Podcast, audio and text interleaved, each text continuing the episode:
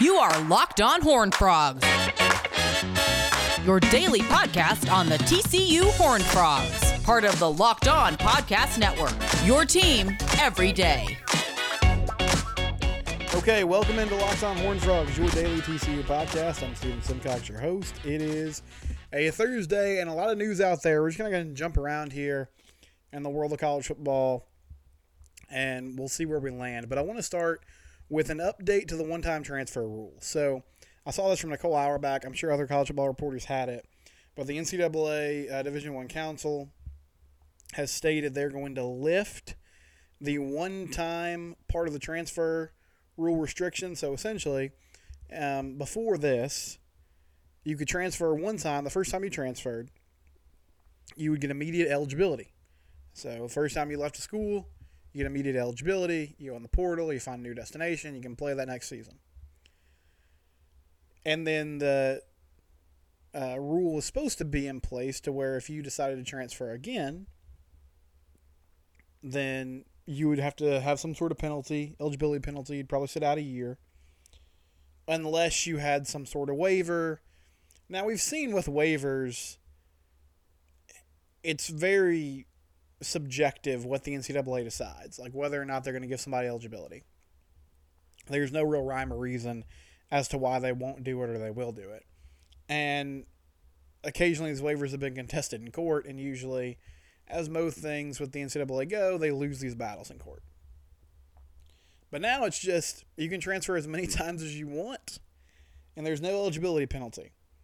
And this sort of coincides with players getting more freedom and listen, I am all for players having um, autonomy. Like, I think for years there was a huge power imbalance in college athletics. I'm not going to spend a lot of time on the podcast, but you guys know. I mean, you know, you understand, you follow this. Like, the revenue, the money they were bringing in compared to what they were getting, it wasn't, it didn't make sense. It wasn't adequate for the revenue generating sports. I do think this is kind of wild. I was fine with the one time transfer rule. I thought it was a nice sort of middle ground. Okay, you have that opportunity to transfer and get eligibility immediately, and then if you decide to do that again, you know, there's there's some guardrails there to just keep people from hopping from team to team. It's just, I mean, free. Like I hate to say, like, oh, here's free agency in college sports because I feel like we were already there. Like I, I honestly don't even know how much this is going to change it there's tons of movement, especially in basketball. I mean, you'll see thousands of guys in the portal. And in football, too. I mean, as far as how it relates to TCU, this TCU coaching staff has been really good at recruiting in the portal. I think this season they've, you know, improved some roster holes. I still believe that if you're going to build a team, then it's about recruiting high school kids well. Like that's that's still how you're going to be the best of the best and have a solid program that maintains consistency. Is you have to find a way to get kids to campus, get them to sign, and now what I think is the hardest part of a college coach's job in 2022 and beyond, which is you're re-recruiting your players every year. I mean, you are. You're like selling them every season on, hey, stick with us. This is our vision. This is what we're doing because – there's for at least some of them, there's always other opportunities. And I, I think this coaching staff understands that and they do that well. Now, if you want to go in the transfer portal and get depth, I think that's a, a great way to do it. If you want some immediate impact players, like, oh, hey, the sophomore tight end we have, he's not quite ready to start. Well, what if we go get a grad transfer who can step in and play right away and give this underclassman more time to develop and um, get acclimated to college football? And I'm talking about this mainly in the football context. However, it's still about recruiting well at the high school level and then, you know, filling roster holes, promoting depth, and maybe even having like a few hired guns in the transfer portal. All right, we need a big time wide receiver. Let's look at this NIL situation and try to make this work. But that's the latest from the NCAA. One time transfer rule now going away. Now players have the mobility to move sort of freely as they wish, which is pretty wild. But, I, I mean, like I said, I think we're kind of already there. Um, also, in the world of sports, sort of quiet on the realignment front. I mentioned on uh, whatever day I posted, Tuesday, I guess, earlier this week, um, that the Big 12 and Pac 12, those talks have dissolved. And that has come at the Big 12's request. Like, they basically shut down the talks. They're not trying to merge with the Pac 12 this time. So that's not going to happen. We're not going to full on merger. I still think there is a good chance that the Big 12 poaches some Pac 12 schools. There's been some rumors and some discussion about, you know, the four corner schools, we talked a lot about in the podcast Arizona, Colorado, and Utah, Arizona State.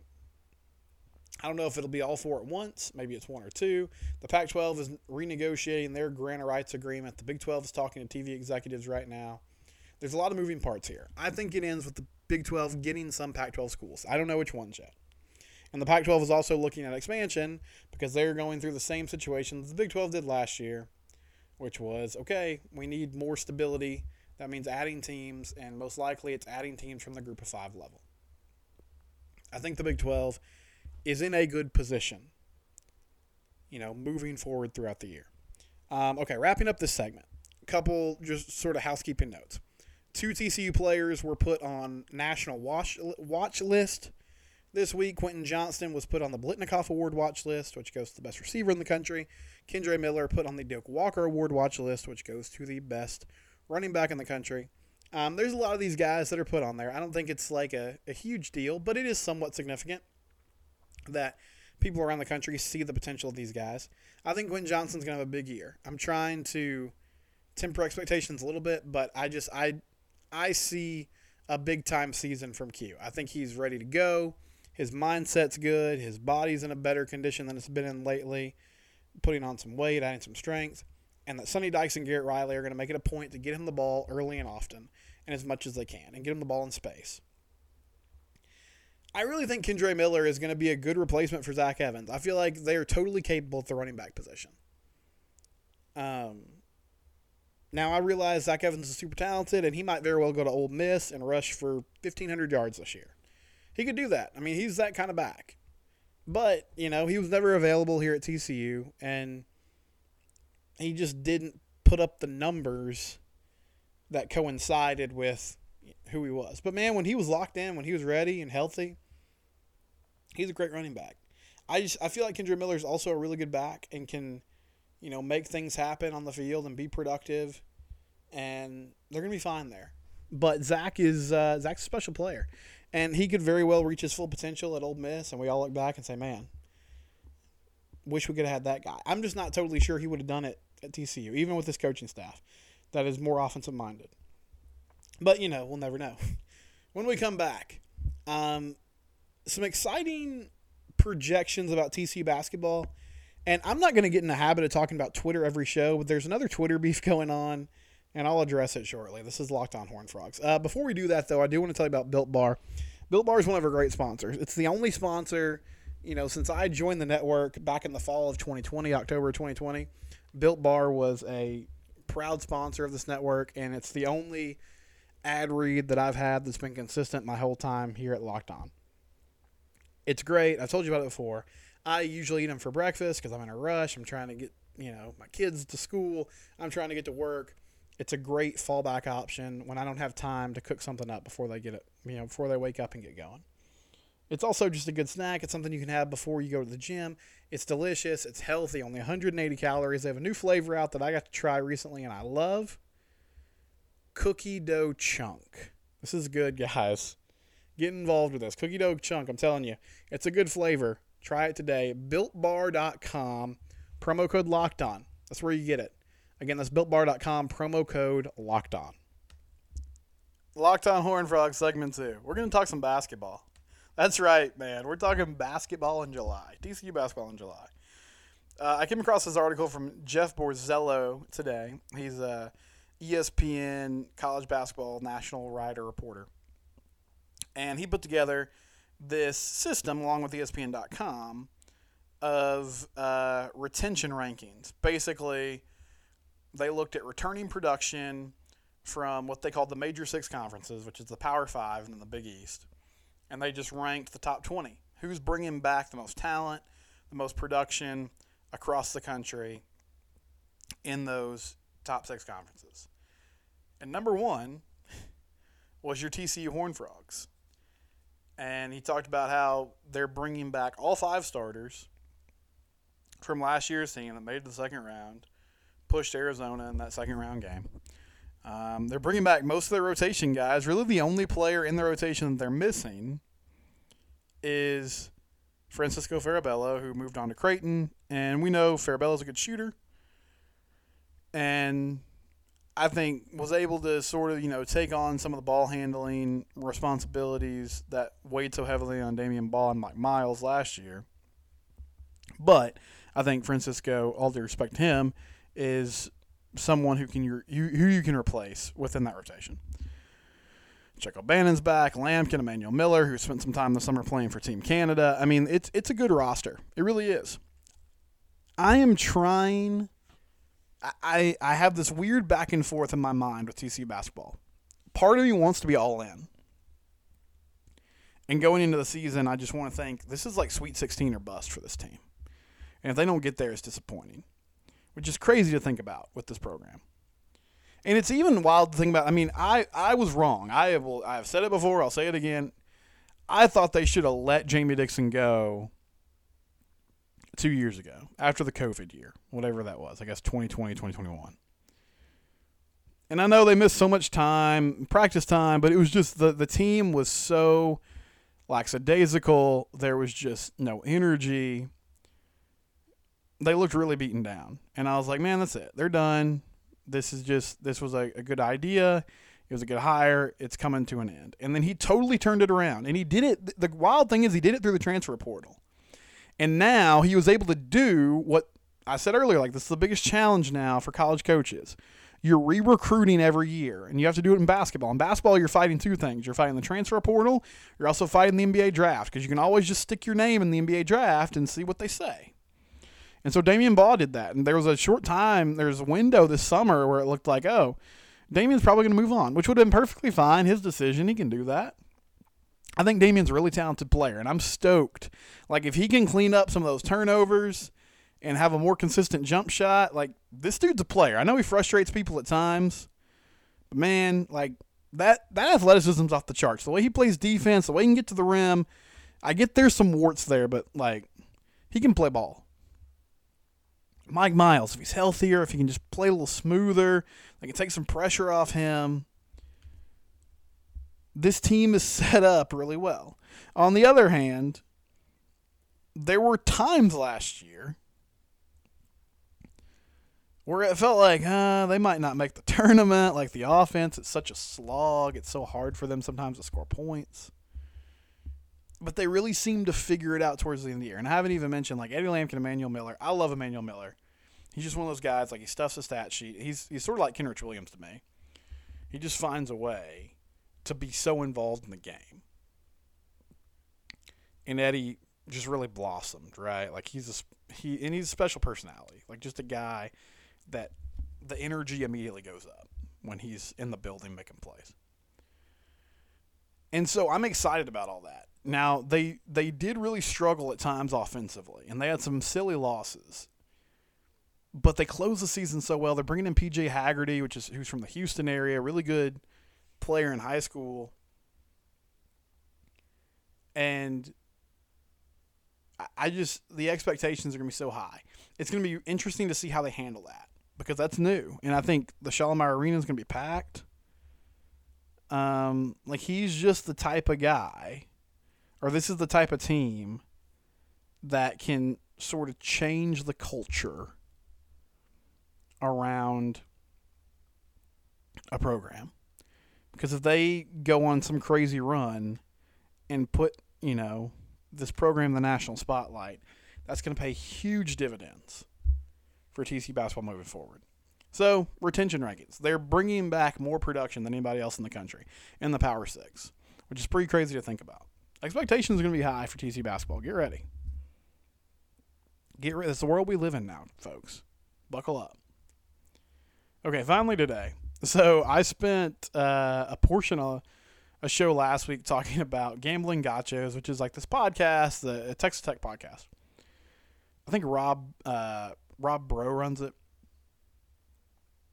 Anyway, like they do list. They did a list last week where they said Zach Evans was the best TCU running back of all time.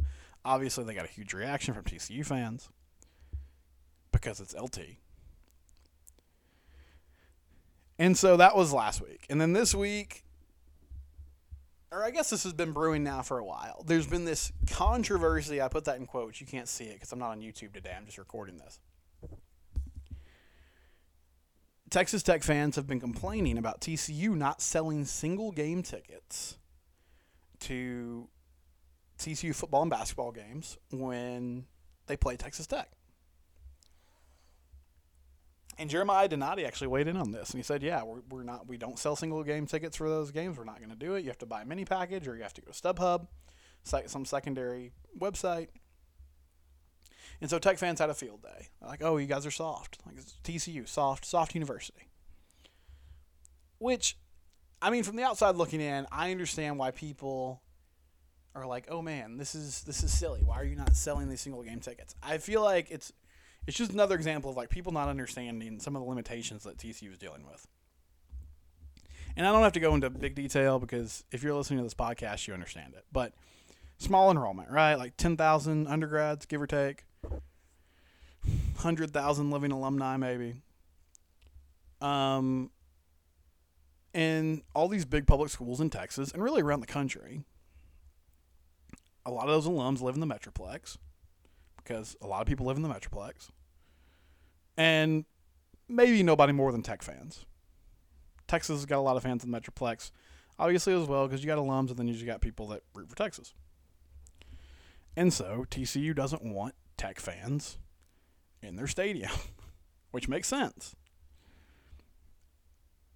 And because of, you know, the small enrollment and some of the issues TCU is going to have with that, they're not just going to give away seats to Tech fans. Makes sense.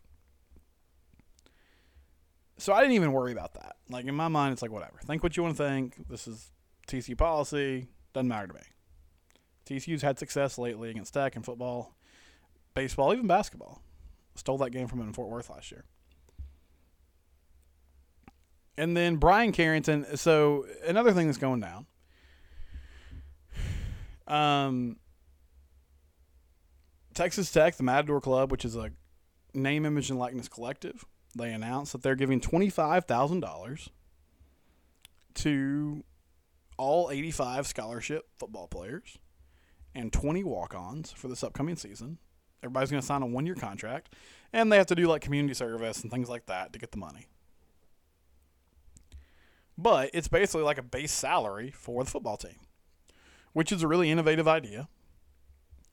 And so Bryan Carrington, who is an on-field coach for TCU, recruiting coordinator, he went on sort of a Twitter rant a couple nights ago when the news broke. And I'm not going to read all his tweets because that doesn't sound like exhilarating podcast content.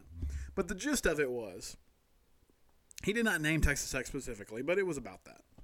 And the gist of it was hey, don't get caught up in that number, that 25K number, because there's a lot of opportunities, especially in a big city like Fort Worth. You can come here, you can play here, and there'll be bigger opportunities than maybe just that $25,000 base salary. And I don't really know. He mentioned the desert at some point, in which I assume he's referring to Lubbock. And I'm not sure if that's where this originated or not, and I don't really care to like look and see. But Tech fans have taken this cactus emoji and they've just started using it. And I don't know what the point is. And like I don't I don't care to know. But I guess maybe it's something to do with the desert. The desert reference. So anyway, that's happening right now. Here's what I'll say about it. Tech fans, I understand why you're upset about not having single game ticket availability for TCU games. If you want to pay double the price to watch Max Duggan win his fourth straight game against the Red Raiders, be my guest. I don't know if it'll. I don't know if it's going to be Max. That's not me breaking news on the starting quarterback thing. I just think it's funny that Max has beaten the Red Raiders three times in a row and might do it a fourth time, and has done it without really throwing the football at all. Like they don't. I mean, they don't pass the ball against Texas Tech. They just run the ball right at the middle and gashed them, and still scored somehow 52 points last year, even though the offense was terrible. They've had the Red Raiders number as of late. I do think this is ultimately good for the league. I don't know. I mean, there seems to be kind of a budding rivalry between the two schools, which I still think TCU's natural rival is Baylor, even though that's kind of cooled. Because Art and Gary, Art Briles and Gary Patterson hated each other. Like they just legitimately did. They can say all they want about what they thought about it, but they actually hated each other. And so that added a ton of juice. And the teams were good for a stretch that coincided together that added a ton of juice. And I still think it's a big rivalry, but it's kind of, I don't know. It seems like it's cooled off a little bit. I still think that's number one in my mind. And SMU is sort of a forced rivalry, even though there's some chatter about them in the Pac 12, which would be hilarious in some ways. Um, but Tech and TCU, yeah, there's a little chippiness there. That's good. It's good for the conference. It's part of the regional aspect of college football that we're sort of losing with all this realignment that I think makes it special. And so yeah, Tech fans be mad at us. Have you know, have your fun, make your jokes, enjoy losing another football game to the frogs in the fall. And yeah, it should be a good time. But I just think it's funny. And I'm I'm enjoying watching it from afar. Because I don't I don't really dip my toe in the water of the Twitter beast too often. I think it's kind of a useless game. But a lot of you guys do, and that's fine. Go for it. We'll be back tomorrow. This is Locked On Horn Frogs.